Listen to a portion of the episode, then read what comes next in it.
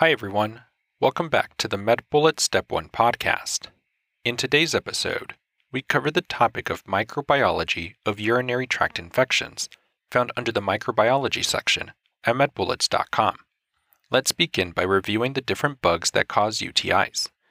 The bugs include E. coli, which is the number one leading cause of UTI, Staph saprophyticus, which is the number two leading cause of UTI, is common in young and sexually active women. Pseudomonas aeruginosa, which is a common cause in patients with indwelling catheters, as well as Klebsiella pneumoniae, Proteus, Serratia, Enterobacter cloaca, and Enterococcus faecalis. Now let's discuss urinary tract infections in more detail. Cystitis refers to a bladder infection.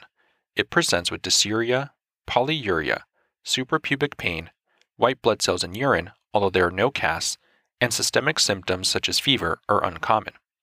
Pyelonephritis is infection that reaches the upper urinary tract or kidney. It presents with fever, chills, flank pain or costovertebral angle tenderness, white blood cell casts in the urine, and hematuria.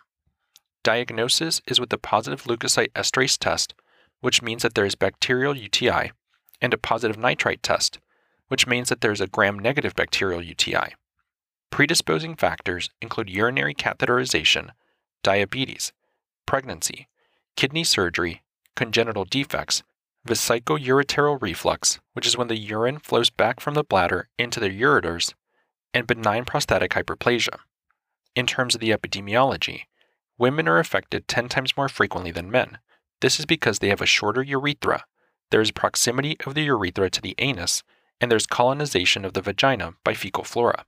And finally, the leading cause of UTIs is urinary catheters. Now that we've discussed the major points relating to microbiology of urinary tract infections, let's walk through some questions to apply what we've learned and get a sense of how the topic might be tested. For the first question, consider the following clinical scenario. A 26 year old female presents to her primary care physician concerned that she has contracted a sexually transmitted disease.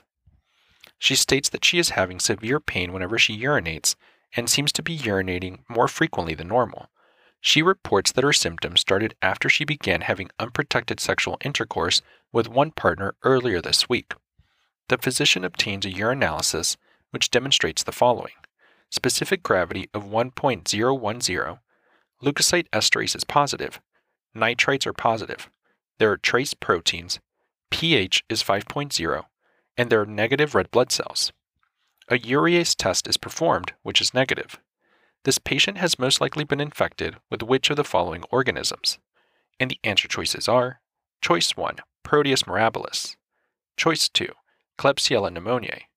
Choice 3, Escherichia coli. Choice 4, Staphylococcus saprophyticus. Or choice 5, Enterobacter cloaca.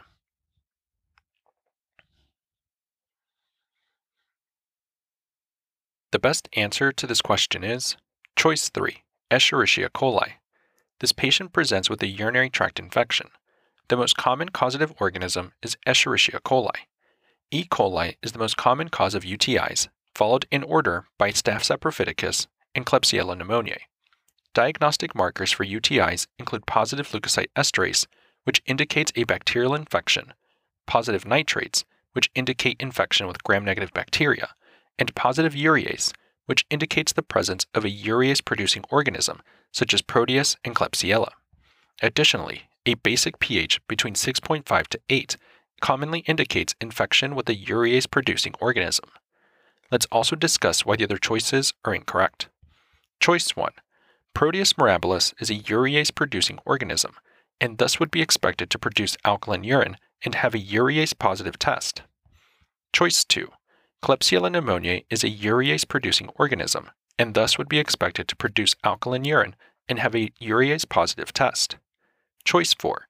Staph saprophyticus would be nitrate negative and urease positive. It is only the second most common organism causing UTI. Choice 5. Enterobacter cloaca does cause UTI, but is typically nosocomial and is not as common as E. coli. For the second question, consider the following clinical scenario. A 22 year old sexually active female presents to the emergency department in severe pain. She states that she has significant abdominal pain that seems to worsen whenever she urinates. This seems to have progressed over the past day, and it is accompanied by increased urge and frequency. The emergency room physician obtains a urine dipstick, which demonstrates the following specific gravity of 1.01, positive leukocyte esterase, trace protein, pH of 7.2, negative red blood cells, and negative nitrites. A urease test is performed, which is positive. What is the most likely cause of UTI in this patient? And the answer choices are Choice 1, Klebsiella pneumoniae. Choice 2, Staphylococcus saprophyticus. Choice 3, Proteus mirabilis. Choice 4, Escherichia coli.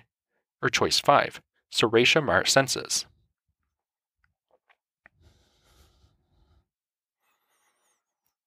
The best answer to this question is choice 2, Staphylococcus saprophyticus. This patient presents with a urinary tract infection. The most common nitrite negative organism causing UTIs in sexually active women is Staphylococcus saprophyticus. Urinary tract infections are infections affecting either the lower or upper urinary tract. Staph saprophyticus is the second most common organism causing UTIs in sexually active women. Diagnostic markers for UTIs on urine dipstick include positive leukocyte esterase, which indicates a bacterial infection, positive nitrates, which indicate infection with gram negative bacteria, and positive urease, which indicates the presence of a urease producing organism such as Staph saprophyticus. Note that in infection with Staph saprophyticus, nitrates would be negative as this is a gram positive organism. Let's also discuss why the other choices are incorrect. Choices 1, 3, and 4. Klebsiella pneumoniae Proteus mirabilis, and E. coli are gram negative bacteria and would be expected to produce nitrates. Choice 5. Serratia marcescens does cause UTIs, but is typically nosocomial and is not as common as E. coli, Staph saprophyticus, or Klebsiella. That's all for this review about microbiology of urinary tract infections. We hope that was helpful. This is the MedBullets Step 1 podcast, a daily audio review session for MedBullets the free learning and collaboration community for medical student education. As a reminder, you can follow along with these podcast episodes by reviewing the topics directly on medbullets.com. You can listen to these episodes on the MedBullets website or phone app while reading through the topic. If the MedBullets podcast has been valuable to you, we'd be thrilled if you considered leaving us a five star rating and writing us a review on Apple Podcasts. It will help us spread the word and increase our discoverability tremendously. Thanks for tuning in. We'll see you all tomorrow, right here on the MedBullets Step 1 podcast.